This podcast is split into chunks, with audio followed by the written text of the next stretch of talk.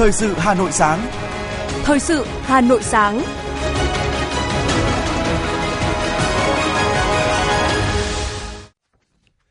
Kính chào quý vị và các bạn. Chúc quý vị và các bạn một tuần mới thật nhiều năng lượng, nhiều niềm vui. Và hãy dành thời gian lắng nghe chương trình thời sự hàng ngày của Đài Phát thanh và Truyền hình Hà Nội với nhiều thông tin nhanh, hấp dẫn của thủ đô Hà Nội và cả nước. Chương trình ngày hôm nay có những nội dung chính sau đây. Hơn 80 cá nhân nhận danh hiệu Doanh nhân trẻ khởi nghiệp xuất sắc 2023. Giá gạo xuất khẩu từ Việt Nam cao nhất trong hơn một thập kỷ. Công an thành phố Hà Nội cảnh báo áp giả mạo cơ quan thuế để chiếm đoạt tài sản. Phần tin thế giới có những sự kiện nổi bật. Hội nghị Bộ trưởng Môi trường và Khí hậu G20 không đạt được đồng thuận về các vấn đề khí hậu quan trọng. Khủng hoảng thiếu bác sĩ nhi tại Hàn Quốc. Sau đây là nội dung chi tiết.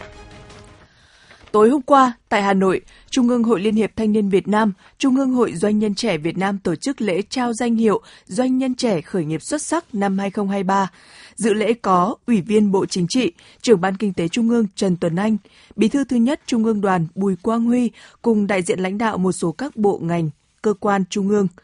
Chương trình bình chọn và trao danh hiệu doanh nhân trẻ khởi nghiệp xuất sắc là một trong những hoạt động tiên phong của Hội Doanh nhân trẻ Việt Nam trong việc triển khai chương trình quốc gia khởi nghiệp do chính phủ phát động. Việc bình chọn tôn vinh doanh nhân trẻ khởi nghiệp xuất sắc 2023 càng có ý nghĩa hơn trong bối cảnh nền kinh tế đang trên đà phục hồi, rất nhiều doanh nhân, đặc biệt là doanh nhân trẻ vẫn theo đuổi khát vọng khởi nghiệp – Thay mặt Đảng, Nhà nước, trưởng ban Kinh tế Trung ương Trần Tuấn Anh ghi nhận, đánh giá cao những đóng góp của đội ngũ doanh nhân trẻ đối với sự phát triển của đất nước. Đồng thời, trưởng ban Kinh tế Trung ương biểu dương Trung đoàn Thanh niên Cộng sản Hồ Chí Minh, Trung ương Hội Liên hiệp Thanh niên Việt Nam, Hội Doanh nhân trẻ Việt Nam đã chủ động tích cực đóng vai trò quan trọng trong việc định hướng,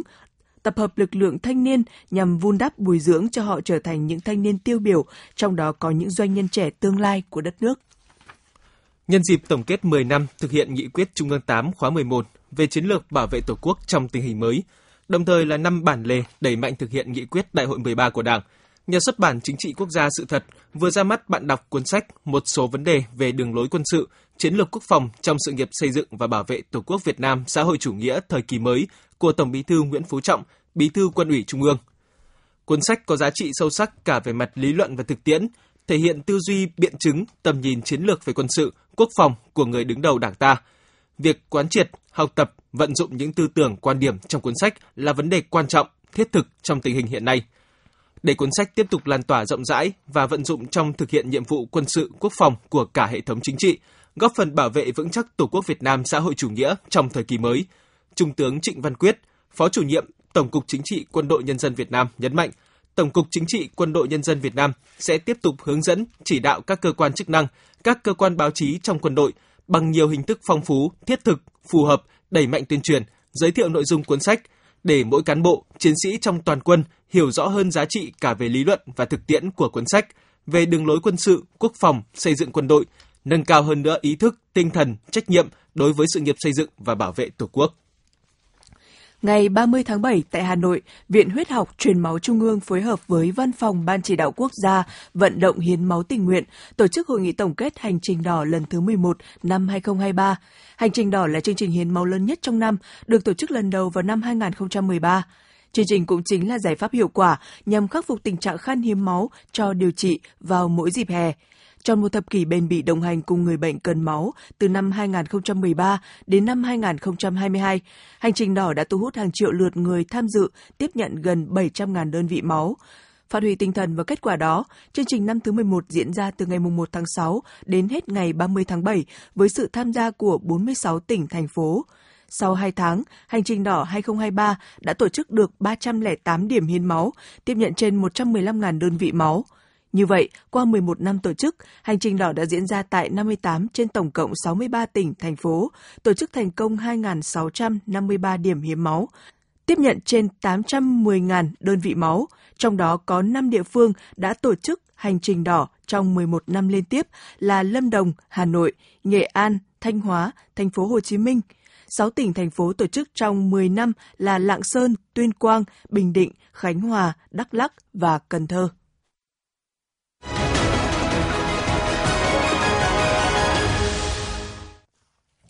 Thưa quý vị và các bạn, dự thảo luật thủ đô sửa đổi đã được chính phủ thông qua để quy phạm hóa thành các cơ chế chính sách cụ thể mang tính đặc thù vượt trội phục vụ sự nghiệp xây dựng phát triển thủ đô của cả nước. Dự thảo đã nhận được nhiều ý kiến đóng góp chất lượng nhằm thuận lợi cho thủ đô phát triển trong giai đoạn 10 năm tới và những năm tiếp theo.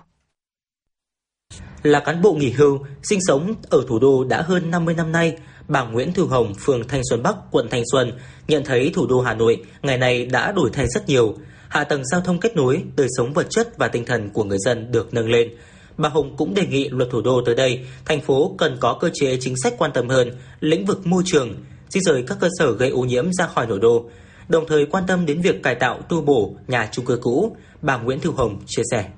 À, chúng tôi rất mong là à, được à, luật thủ đô quan tâm nói là số lượng nhà cũ cũng nhiều cho nên là rất muốn là Ờ, luật mới sẽ tạo điều kiện ờ, sửa sang cho nhà của chúng tôi cho nó khang trang và cho dân ở nó đỡ ờ, nhếch nhác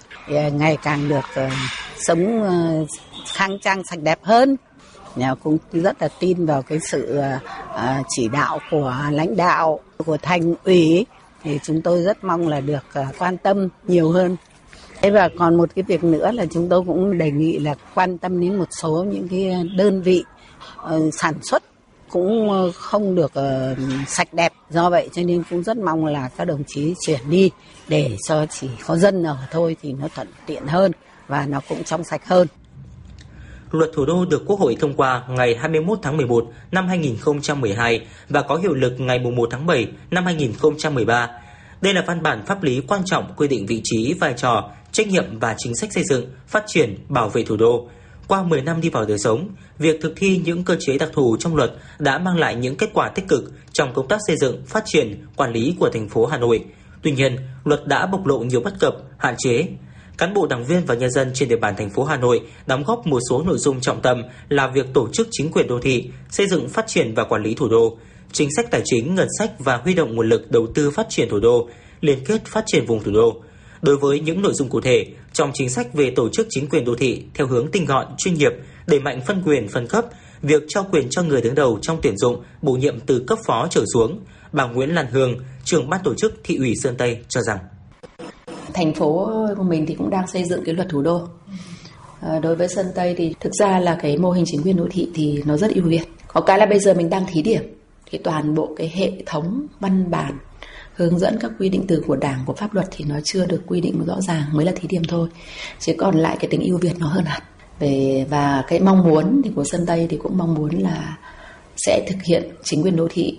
à, toàn bộ, đối riêng đối với thị xã để đồng bộ, để cái hoạt động nó sẽ nhanh hơn, hiệu quả hơn. Đặc biệt khi thực hiện chính quyền đô thị thì cái sự mạnh mẽ, quyết liệt, nhanh chóng hơn thì cái việc giải quyết những cái bức xúc của nhân dân thì lại còn nhanh hơn, hiệu quả hơn. Dự thảo luật thủ đô sửa đổi gồm 6 chương, 59 điều bảo đảm thể chế hóa đầy đủ, chính xác nhất đường lối chủ trương của Đảng, chính sách pháp luật của nhà nước và bám sát 9 nhóm chính sách đã được chính phủ thông qua. Bên cạnh nhận được các ý kiến của đại biểu Quốc hội, các chuyên gia, dự thảo còn nhận được sự đóng góp ý kiến của các tầng lớp nhân dân nhằm tạo thể chế đặc thù vượt trội. Bên cạnh đó cần quan tâm xây dựng người Hà Nội thanh lịch văn minh theo tiến trình đổi mới của thủ đô và đất nước Ông Nguyễn Văn Chiến, phường Thịnh Quang, quận Đống Đa chia sẻ. Thì chúng tôi cũng nghiên cứu và chúng tôi nghĩ rằng là một thủ đô văn minh, văn hiến và thanh lịch là thủ đô được rất là cả thế giới được suy tôn là thủ đô tức là anh hùng, thủ đô về hòa bình thì cái con người thủ đô trước hết là phải chuẩn mực. Cái hai là công dân thủ đô là phải gương mẫu Chúng tôi cũng ờ, chỉ đề xuất rằng là làm sao cho nó công bằng để ờ, những những người mà đã trực tiếp tham gia chiến đấu nhưng vì hoàn cảnh các đồng chí có nhiều khó khăn thì phải quan tâm. Thứ hai là trong cái vấn đề kiến nghị thì chúng tôi cũng nghĩ rằng là cho đến thời điểm này, đảng và nhà nước, nhất là thủ đô, đối với cựu chiến binh là thương binh, là đối tượng gia đình người có công chính sách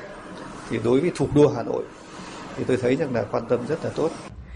Có thể thấy sự phát triển vượt bậc của thủ đô trong những năm qua đã khẳng định tính đúng đắn, tầm nhìn chiến lược, ý nghĩa lịch sử, thực tiễn lâu dài của chủ trương mở rộng địa giới hành chính đối với sự nghiệp xây dựng và phát triển thủ đô trong thời kỳ công nghiệp hóa, hiện đại hóa và hội nhập quốc tế ngày càng sâu rộng. luật thủ đô thời gian vừa qua đã nhận nhiều ý kiến tâm huyết, chất lượng vào các nội dung dự thảo sửa đổi, bổ sung một số điều của luật thủ đô nhằm xây dựng thủ đô ngày càng phát triển xứng đáng là trung tâm văn hóa chính trị của cả nước.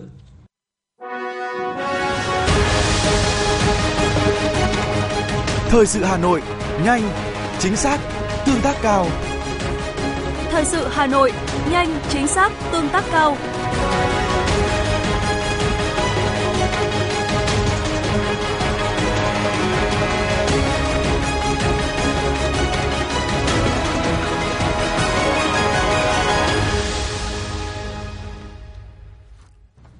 Việc hạn chế xuất khẩu gạo của Ấn Độ làm dấy lên lo ngại về nguồn cung mặt hàng chủ lực này, khiến giá gạo xuất khẩu từ Việt Nam và Thái Lan tăng vọt lên mức cao nhất trong hơn một thập kỷ trong tuần qua. Cụ thể, giá gạo 5% tấm của Việt Nam tăng lên từ 550 đến 575 đô la Mỹ một tấn vào ngày 27 tháng 7, mức cao nhất kể từ năm 2011, từ mức 515 đến 525 đô la Mỹ một tấn một tuần trước. Hiệp hội Lương thực Việt Nam thừa nhận giá gạo mấy ngày nay tăng mạnh. Các đối tác nhập khẩu chủ động tìm đến doanh nghiệp Việt Nam hỏi mua gạo. Họ tự trả giá cao hơn 10 đến 20 đô la Mỹ một tấn so với thời điểm trước khi Ấn Độ cấm xuất khẩu mặt hàng này. Tối hôm qua, tại phố đi bộ Trịnh Công Sơn, Ủy ban Nhân dân quận Tây Hồ, Ban chỉ đạo bảo vệ và chăm sóc trẻ em quận Tây Hồ tổ chức liên hoan ca khúc Măng Non, múa hát tập thể, thể dục aerobic, dạy nhảy Zumba, thiếu niên, nhi đồng, tổng kết các hoạt động hè quận Tây Hồ năm 2023. Đây là dịp để thiếu niên nhi đồng quận Tây Hồ được thể hiện tài năng của mình thông qua các hoạt động văn hóa, văn nghệ, thể dục thể thao theo sự hướng dẫn, chỉ bảo nhiệt tình của các cô giáo, các anh chị đoàn viên thanh niên và cũng là dịp để các em được giao lưu học hỏi và thắt chặt tinh thần đoàn kết, vòng tay bạn bè. Ngày 30 tháng 7, tại Trung tâm Thể thao Ba Đình, Hà Nội đã khai mạc giải bơi tài năng trẻ lần thứ 11 năm 2023. Đây là giải bơi thường niên do Trung tâm Thể thao Ba Đình phối hợp với các giảng viên của Trường Đại học Thể dục Thể thao Bắc Ninh tổ chức nhằm phổ cập bơi lội, dạy kỹ năng an toàn bơi cho học sinh thành phố Hà Nội. Giải bơi thu hút gần 450 học sinh là học viên của Trung tâm Thể thao Ba Đình và ba câu lạc bộ bơi của các tỉnh Cao Bằng, Vĩnh Phúc, Hưng Yên tham gia. Đây là sân chơi bổ ích trong dịp hè nhằm phát triển phong trào bơi lội của thiếu nhi, góp phần phổ cập môn bơi, giảm thiểu tai nạn đuối nước cho học sinh thành phố, đồng thời là cơ hội để các em thi đấu cọ sát, giao lưu, học hỏi vận động viên trẻ của các câu lạc bộ bơi lội nhiều tỉnh, thành. Qua cuộc thi, ban tổ chức sẽ phát hiện ra những tài năng bổ sung cho đội tuyển trẻ thành phố Hà Nội. Qua số liệu của Tổng cục Thống kê, Việt Nam đã cán mốc 100 triệu dân vào tháng 4 năm 2023. Hiện Việt Nam nằm trong top 15 nước đông dân nhất, xếp hạng 41 về mật độ dân số và đứng thứ 121 về thu nhập bình quân đầu người mỗi năm với 4.010 đô la Mỹ. Hiện tại Việt Nam thuộc nhóm các nước có tốc độ già hóa dân số nhanh nhất thế giới. Số liệu từ Tổng cục Dân số Bộ Y tế cho biết, năm 2020, tuổi thọ trung bình của người Việt Nam là 73,7 tuổi, trong đó nam giới là 71 tuổi, nữ giới là 76,4 tuổi. Mức tuổi thọ này cao hơn mức trung bình thế giới và nhiều nước trong khu vực. Một số các địa phương như thành phố Hồ Chí Minh, Đồng Nai, Đà Nẵng, Bà Rịa Vũng Tàu, tuổi thọ bình quân còn ở mức trên 76 tuổi. Bà Nguyễn Thị Ngọc Lan, Phó Tổng cục trưởng Tổng cục Dân số Bộ Y tế cho biết, năm 2009, cứ 11 người dân lại có một người từ 60 tuổi trở lên, nhưng vào năm 2029, tỷ lệ này sẽ là 61. Tổng cục Thống kê dự báo vào năm 2036, tỷ lệ người từ 65 tuổi trở lên ở nước ta sẽ chiếm 14% dân số, tức là Việt Nam sẽ bước vào giai đoạn dân số già từ thời điểm đó. Ban quản lý dự án đầu tư xây dựng công trình giao thông Hà Nội, chủ đầu tư cho biết, theo quy định của luật đê điều, để phòng chống lũ, dự án Hạ Cốt mở rộng đường Âu Cơ, đoạn từ khách sạn Thắng Lợi đến chợ Hoa Quảng Bá phải tạm dừng thi công trong 4 tháng, tới tháng 11 mới thi công trở lại. Sau 4 tháng hết mùa mưa, các đơn vị thi công lại đào rỡ toàn bộ số lượng đất đã đắp để thi công dự án trở lại. Dự án Hạ Đê Sông Hồng mở rộng đường Âu Cơ, đoạn từ khách sạn Thắng Lợi đến cầu Nhật Tân dài 3,7 km nhằm giảm ùn tắc, được Ủy ban nhân dân thành phố Hà Nội thực hiện từ tháng 6 năm 2020 theo kế hoạch hoàn thành năm 2021. Tuy nhiên do nhiều nguyên nhân chủ quan và khách quan nên dự án phải điều chỉnh, hiện mới thi công được khoảng 70% và dự kiến tới quý 2 năm sau mới hoàn thành. Thời gian gần đây, xuất hiện các phần mềm giả mạo ứng dụng của cơ quan thuế nhằm lấy cắp thông tin cá nhân, thông tin tài khoản ngân hàng với mục đích chiếm đoạt tài sản. Theo Công an thành phố Hà Nội, khi người nộp thuế cài đặt các phần mềm ứng dụng Tổng cục thuế giả mạo, các đối tượng dùng công nghệ trí tuệ nhân tạo AI như là deepfake, deepvoice để tạo ra các video giả mạo cán bộ thuế để lừa đảo. Nếu người dùng cài đặt phần mềm này, còn có nguy cơ sẽ bị chiếm quyền điều khiển toàn bộ điện thoại. Các tin nhắn cuộc gọi đến máy điện thoại của nạn nhân sẽ được ứng dụng kiểm soát, ngầm chuyển về máy chủ do đối tượng quản lý, không hiển thị trên điện thoại của nạn nhân. Nguy hiểm hơn, các đối tượng chiếm quyền điều khiển điện thoại di động, máy tính của người dùng từ xa để thực hiện soạn, gửi tin nhắn SMS, mở khóa thiết bị di động, bật tắt mạng Internet, truy cập Wi-Fi, đọc ghi danh bạ, đọc ghi lịch sử cuộc gọi, thực hiện cuộc gọi, tự thực hiện khôi phục mật khẩu tài khoản, tự đăng ký các dịch vụ Internet Banking, Smart Banking, thậm chí thay đổi hạn mức giao dịch, sau đó truy cập vào tài khoản, chuyển tiền của bị hại. Đặc biệt các tin nhắn xác thực mã OTP, việc truy cập, chuyển tiền đều bị phần mềm gián điệp ẩn, tức là không hỗ trợ cho người dùng nhìn thấy, và chuyển cho các đối tượng lừa đảo mà chủ điện thoại không hề hay biết. Cứ 100 người sử dụng Internet hoặc game online thì sẽ có khoảng 8,5 người sử dụng nhiều ở mức độ có vấn đề, tức là có ảnh hưởng tới cơ thể, tâm thần. Vào mùa hè, khi học sinh, sinh viên được nghỉ học, tình trạng vùi đầu vào máy tính, điện thoại, iPad để lướt web hay chơi game càng phổ biến hơn, hệ quả cũng nguy hại hơn. Một số con số thống kê cho thấy tỷ lệ sử dụng Internet ở nước ta lên đến 70,3% dân số, trong đó 40% là thanh thiếu niên dưới 25 tuổi. Tại Viện Sức khỏe Tâm thần, Bệnh viện Bạch Mai, lượng thanh thiếu niên đến khám vì nghiện game hoặc các rối loạn tâm lý do nghiện Internet gần đây tăng nhanh. Bình quân mỗi tháng có khoảng 3 đến 4 trẻ phải nhập viện điều trị. Đa số các em nhập viện trong tình trạng nặng như có các rối loạn cảm xúc, hành vi kèm theo do chơi game quá lâu năm.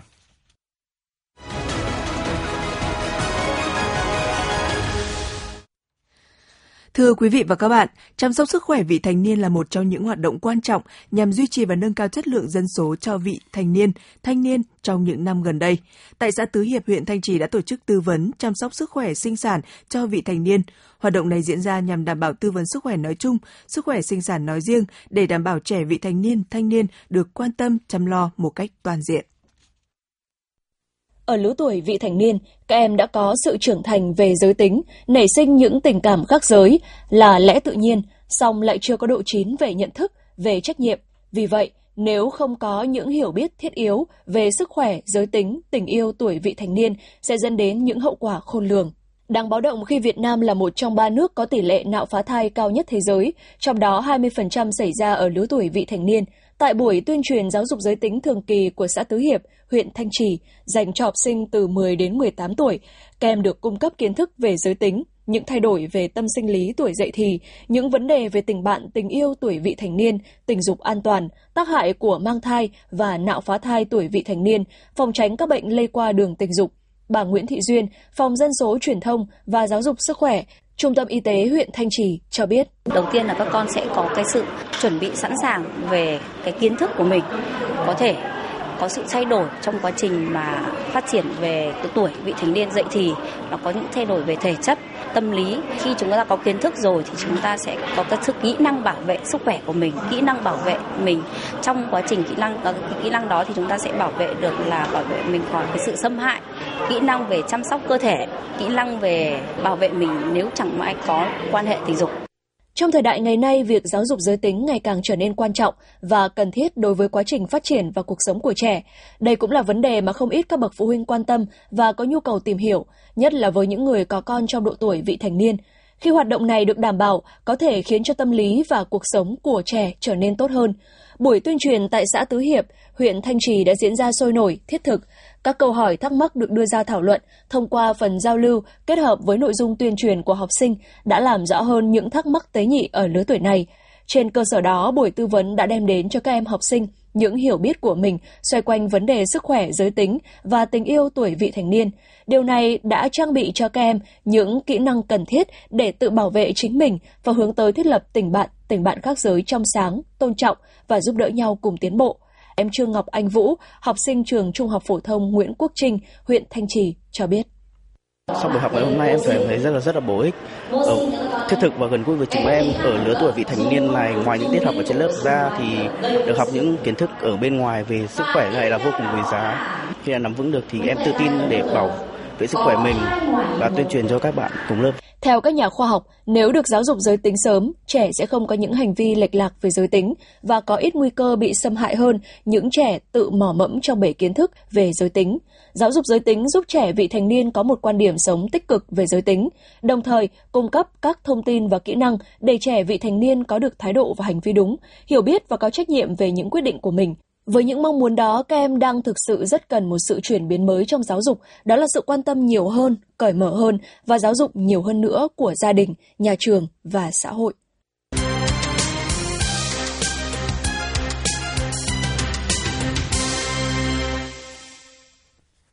Xin chuyển sang phần tin thế giới. Tháng 7 đang trên đà trở thành tháng nóng nhất được ghi nhận trong lịch sử,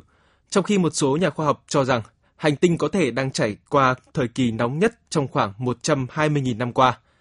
Như báo cáo đáng báo động về khí hậu được đưa ra trong bối cảnh Hội nghị Bộ trưởng Môi trường và Khí hậu G20 diễn ra tại Ấn Độ đã không thể đạt được đồng thuận về các vấn đề khí hậu quan trọng.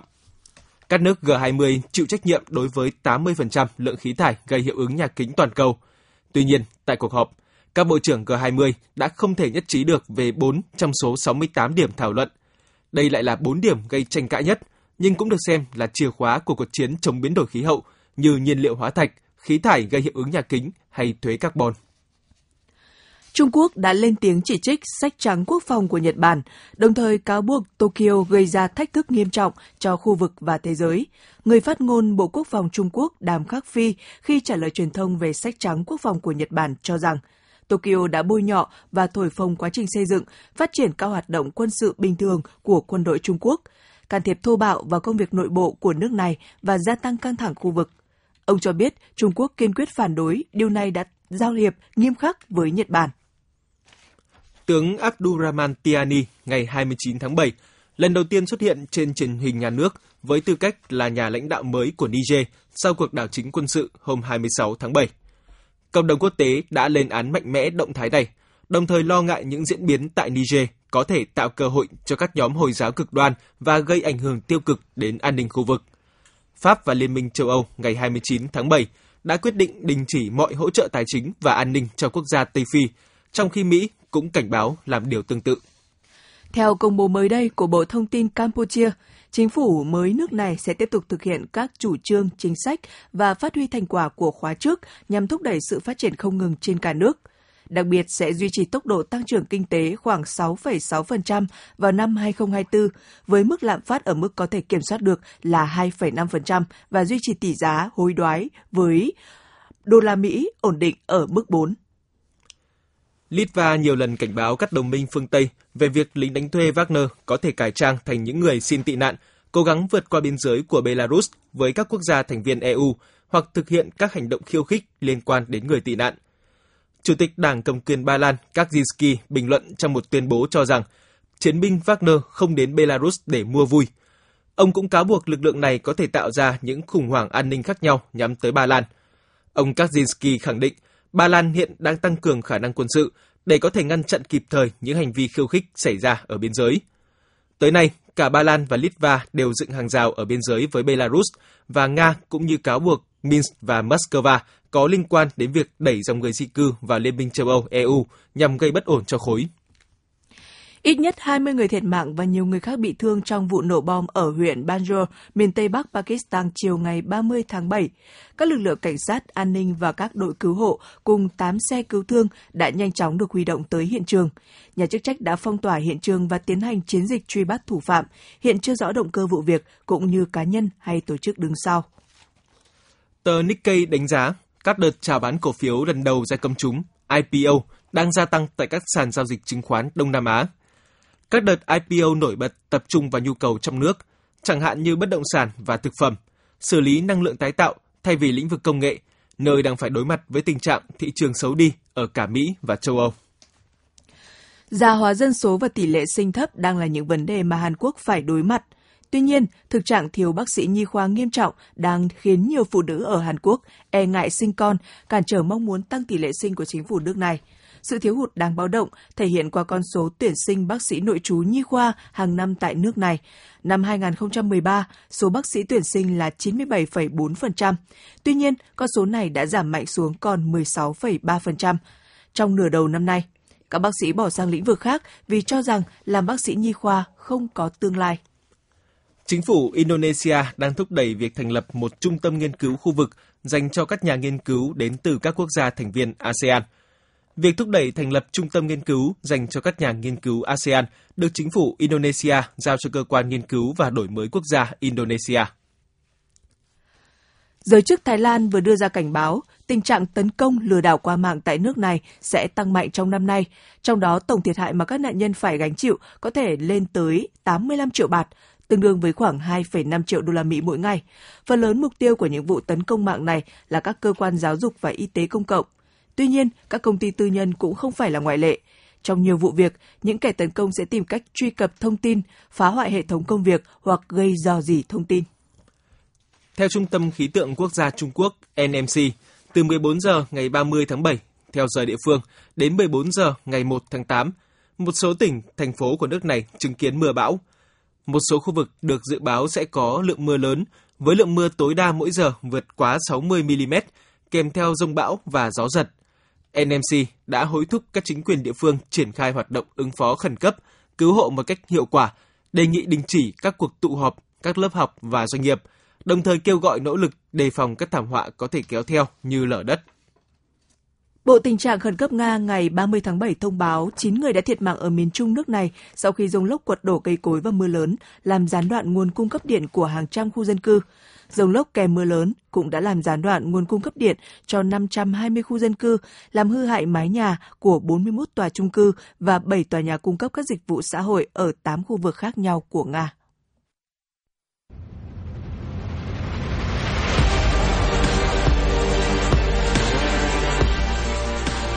Bản tin thể thao. Bản tin thể thao.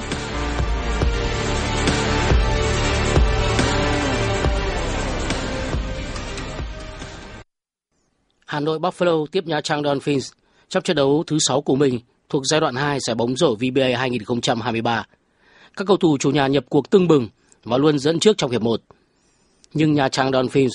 dần bắt kịp điểm số. Đội quân áo trắng thậm chí có thời điểm vượt lên dẫn trước trong hiệp 2.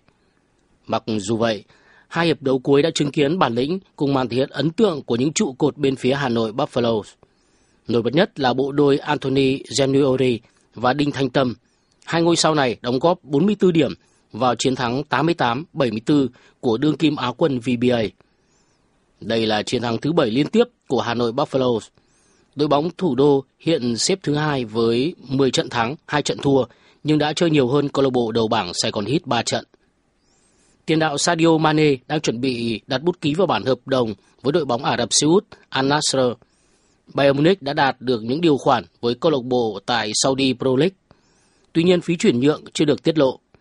Như vậy, Sadio Mane, cầu thủ năm nay 31 tuổi, sẽ chia tay đương kim vô địch Bundesliga chỉ sau một năm chuyển tới từ Liverpool. Mùa giải trước, Mane đóng góp không nhiều cho Bayern bởi những chấn thương, trong đó có giai đoạn anh phải nghỉ thi đấu khá dài và bỏ lỡ World Cup 2022 cùng đội tuyển Senegal. Mối quan hệ của anh với các đồng đội tại Hùng Sám nước Đức cũng được cho là không tốt. Điển hình là vụ va chạm với Leroy Sané khiến cả hai phải nhận án kỷ luật của câu lạc bộ.